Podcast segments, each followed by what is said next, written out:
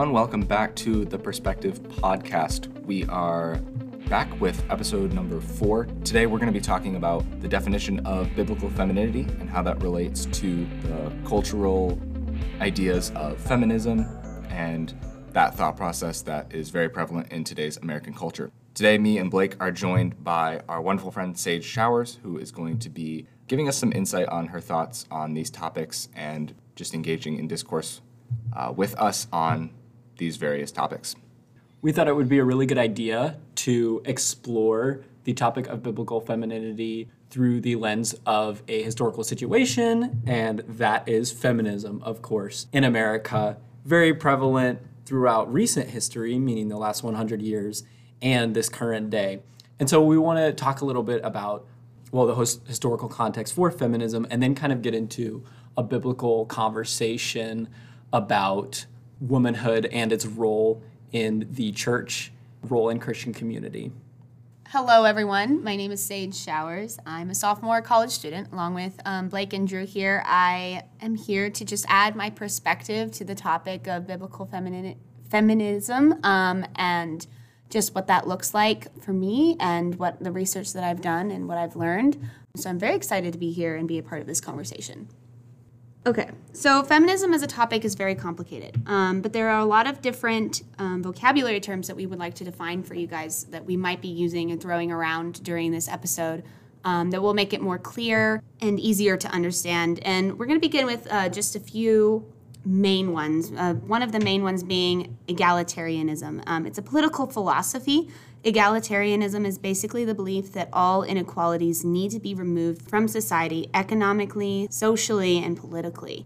This is just the view that literally all men and women are equal on in all ways and also applies to the topic of color and gender and, and gender fluidity, the next one being complementarianism, and that is the belief that men and women are complements to each other, separate strengths and weaknesses, equal but different. And there is a big distinction there because egalitarianism is focusing on equality in all things, and complementarianism basically means that there are separate strengths and weaknesses. Women and men are not the same, they are equal but very different.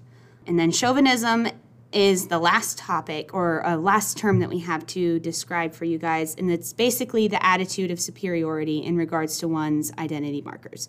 Usually takes the form of strict male superiority. Yeah, and so these three different terms kind of represent roughly a spectrum of the different roles and differences between men and women in society specifically as they relate to the Bible, as we'll be talking about in this episode. And I say rough markers because, once again, there's always a spectrum of thought with any yes. topic. And that's one of the things that we talk about on this podcast a lot is finding the, the biblical middle. As we continue to talk through these different kind of philosophies, we want to kind of find where is that biblical support for that moderate temperamental side and the best, most truthful approach to men and women in society. What does the Bible say about us? How has God created us uniquely? And what does He want? What does He require before what we want or require? So now I think we need to ask ourselves what exactly feminism is as a term. What does that mean feminism, specifically in American culture, in American history. What are we talking about when we're mentioning this term? Because there's a lot going on. So let's try to break that down. Okay, so as a freshman at my university, I was in a class called Politics and American Culture. And I was not even aware that feminism actually has come in waves to the United States political scene, um, societal scene. And there's basically three main waves of feminism some people would argue there's a fourth, but if there is a fourth, it's not fully developed yet. We're just now entering that period historically, so we don't have a whole lot to say on that yet. But the first wave was basically started in the late 19th century.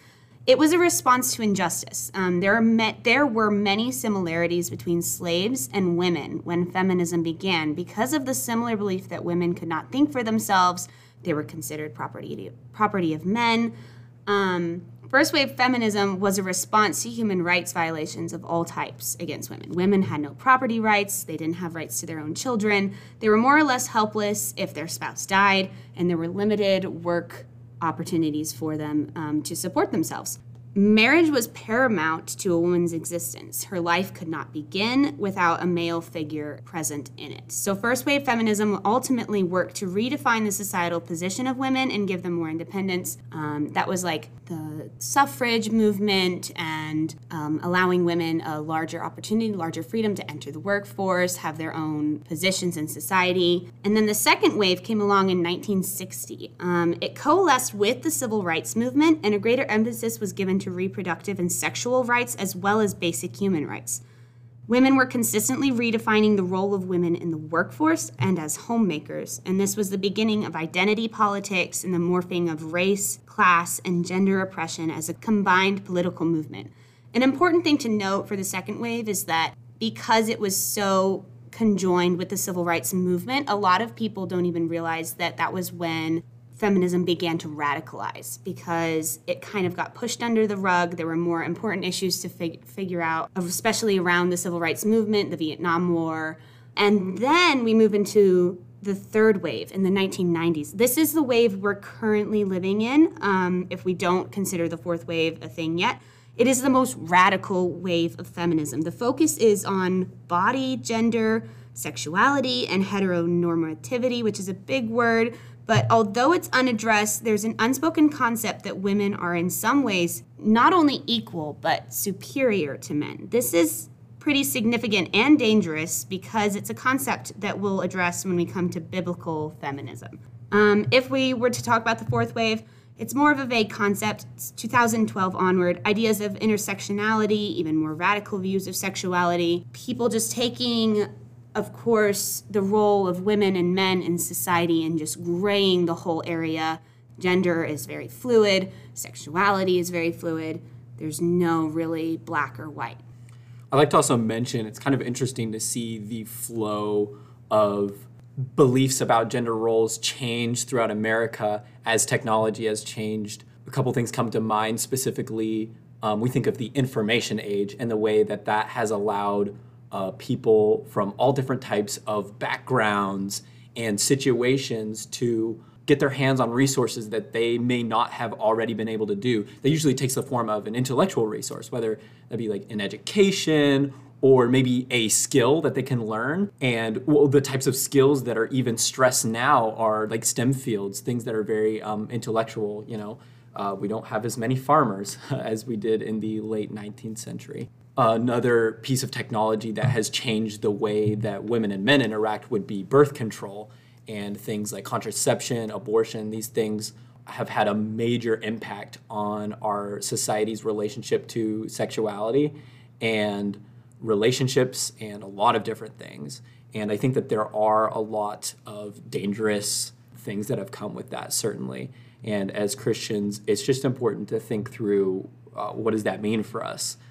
And I think that there's also an important um, point to make just on the fact that a lot of women are now viewing their main role to be their careers and their life before they start a family, before they get married. More and more women are waiting longer and longer to become homemakers or even to have children, or placing just a greater emphasis on the fact that they are living their lives independent. And like Blake said, contraception, birth control, things like that are allowing that to take prevalence. And while it is so wonderful and good, especially coming from a woman woman's perspective, that women are able to work so freely in the workforce and in the economy and everything, homemaking is becoming less and less of a priority and more and more looked down upon, which is dangerous when we're thinking about future generations.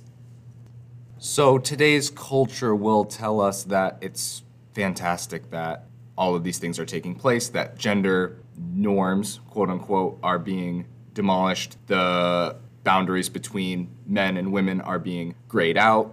All of these things are celebrated. But as Christians, we must see these things being celebrated and ask ourselves, what does God say about it? What does the Bible say? So, what is a biblical definition of femininity? We have to ask ourselves, what roles has God created women to serve in? Because he did create specific roles for men and women to serve in.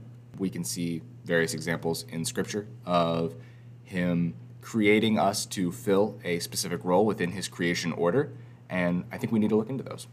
I think an important point to make before we get into the idea of biblical femininity is that the Bible never condones nor condemns feminism as a political ideology. That's an important distinction to make because when we're addressing addressing femininity from a biblical perspective, we as Christians must be very careful to speak directly from scripture. Like Blake and Drew said in their very first episode of this podcast, the Bible is our ultimate authority so, when asking a question like, What does the Bible say about feminism or what is biblical femininity? the Bible doesn't directly address that. We must take what it does say on women and treating God's people as a whole with dignity and respect and apply it to today's current culture and environment. So, what are the roles that God has laid out in His Word that He has created women to fulfill? we have broken it down into four main roles that we believe that God has ordained for women to fill. The first of those roles is the helper role that is laid out in Genesis 2:18.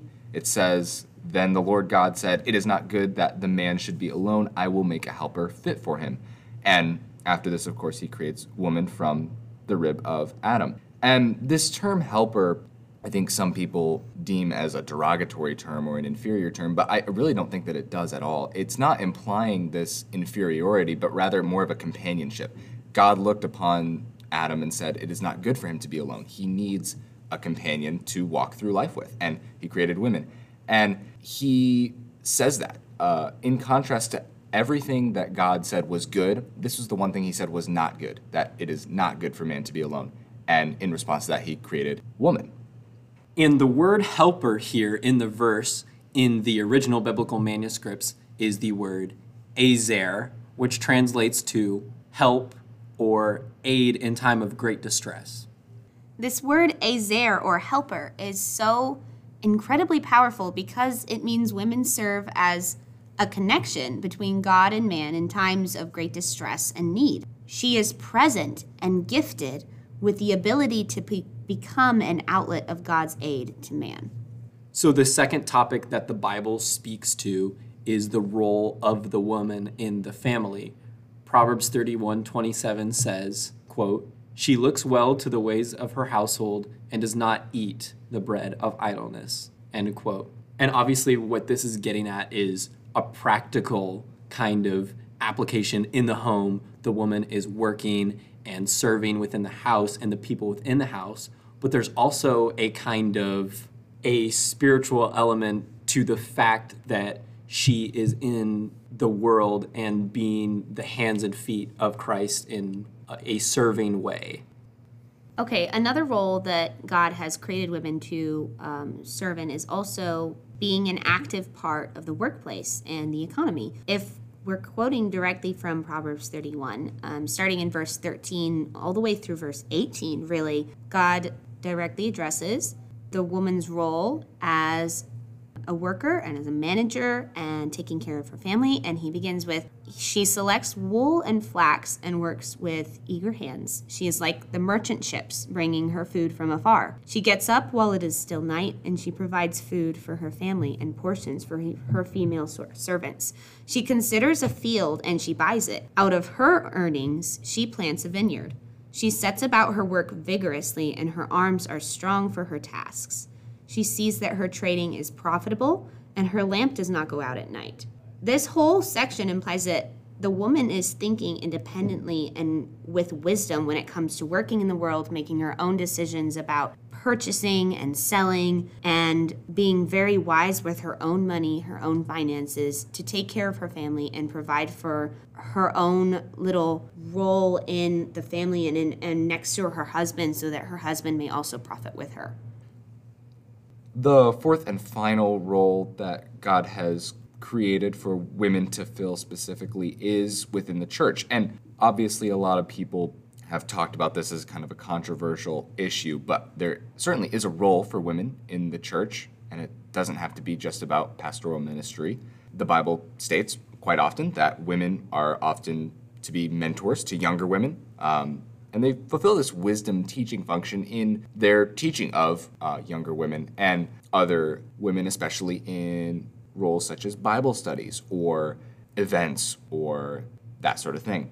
And there is this distinction between men and women, especially when it comes to teaching. We see in the Bible that women are teaching women and men are teaching men, especially in like a small group or Bible study context. And then, of course, when it comes to uh, service a church service or a gathering of that sort where the genders are mixed, uh, we yield to the biblical teaching of a man in that pastoral position. In Titus 2 3 through 5, it says, quote, They, meaning older women, are to teach what is good, and so train the young women to love their husbands and children, and to be self controlled, pure, working at home, kind, and submissive to their own husbands, that the word of God may not be reviled. End quote this, especially this first part of the verse, talks about older women teaching that which is good to the younger women in a training and exhorting role.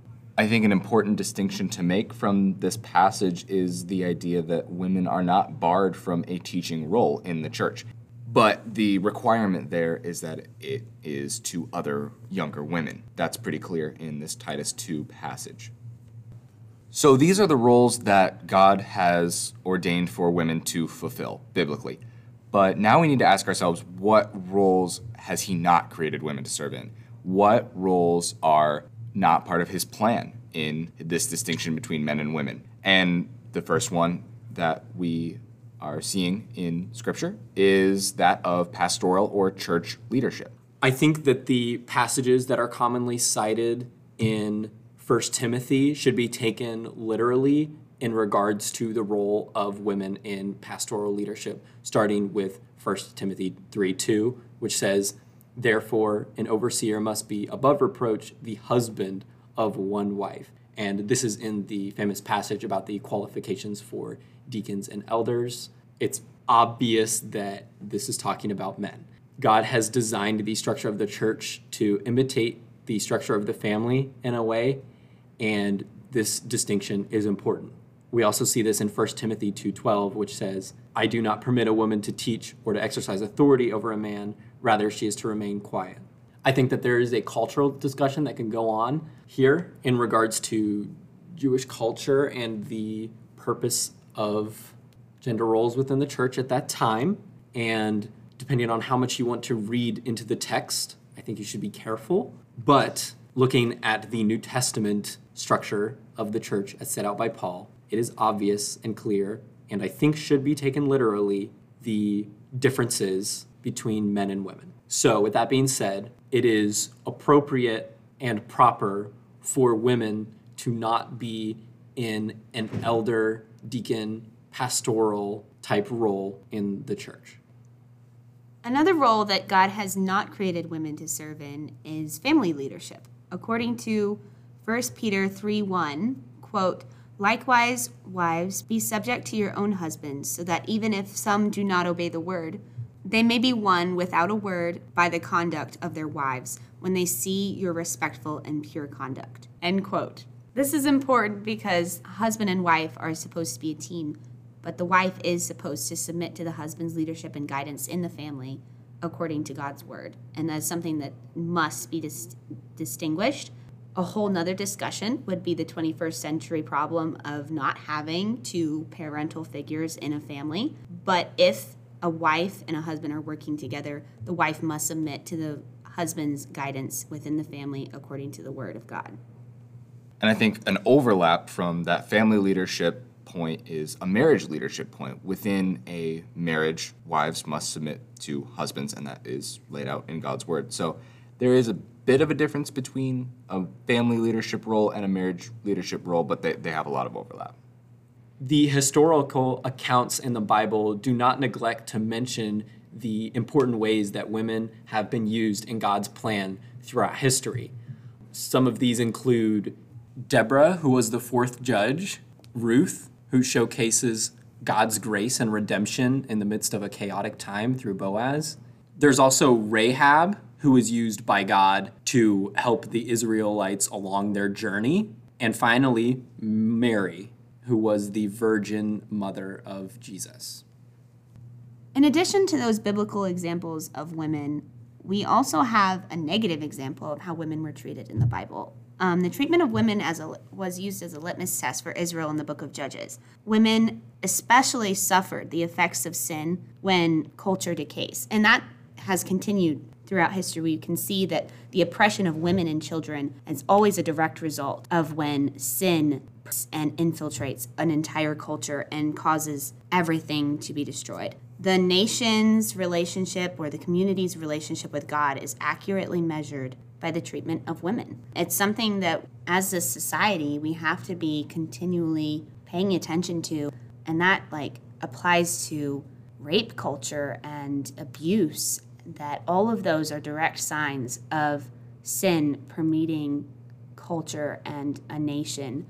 And when that becomes prevalent and too much for us to just ignore and shove. We should never try to shove it under um, a blanket or under the rug because it is something that we need to be continuously calling out as an affirmation of the power of God and the power of God working through women and through um, just our treatment of how we should be approaching femininity as a whole and as a culture and as Christians. It's something that we cannot just ignore because that litmus test applies to us as well. So now that we've gotten through all of this material, we want to kind of share some of our conclusions that we've reached in terms of biblical femininity. And first, I just want to talk a little bit about the roles in the church uh, in relation to women. And I think that when it comes to church structure and roles, God has set these out in creation and in the world, and they are of His design. And I think following them is not to our detriment. It can be very easy to have a cynical view of the exclusion of women from pastoral leadership and leadership in the church, the Big C church, all throughout the world. But I don't think that we will ever regret submitting to his calling and his truth in scripture that details what we are supposed to do. And talking about women specifically, the way in which they best reflect Christ is in their submission to God's truth, which he has placed over their life in the roles that he has set forth. Let's remember that God's desire for us is not to remove our freedom, but to enable us with His freedom for the furthering of His kingdom. We will not experience fulfillment if we are living outside of the truth of His Word. We cannot simply view the Bible's words on women and their societal roles as oppressive or abusive because that's simply not the case.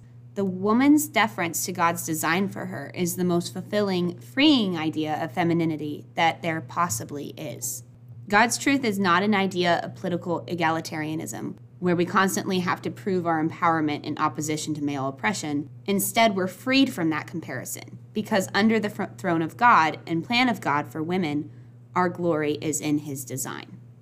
So, after all this is said, we believe that the Bible points toward a moderate view of gender roles, which takes the form of complementarianism. Both men and women are important because they are created in the image of God and they fulfill specific God ordained positions in the world. And to relate this back to all of the historical context and factual data that we gave you at the beginning of this episode, I want to once again remind you that ultimately, the one perspective that should matter to us as Christians is what the Bible says. And when we are focusing on feminism as a political ideology, we need to relay everything that we are hearing, all the information that is coming to us back through the Bible. And the information that we just gave you on biblical femininity is very crucial to your understanding of what feminism in the world should and should not be, and what parts are toxic and sinful, and what parts can actually be celebrated and condoned. And some of that is going to be open to further research on your part. But I hope that this has given you a basic, simple introduction to what biblical femininity is and what the culture has to say about feminism. Thank you so much for listening to this fourth episode of the Perspective Podcast. We will see you next time.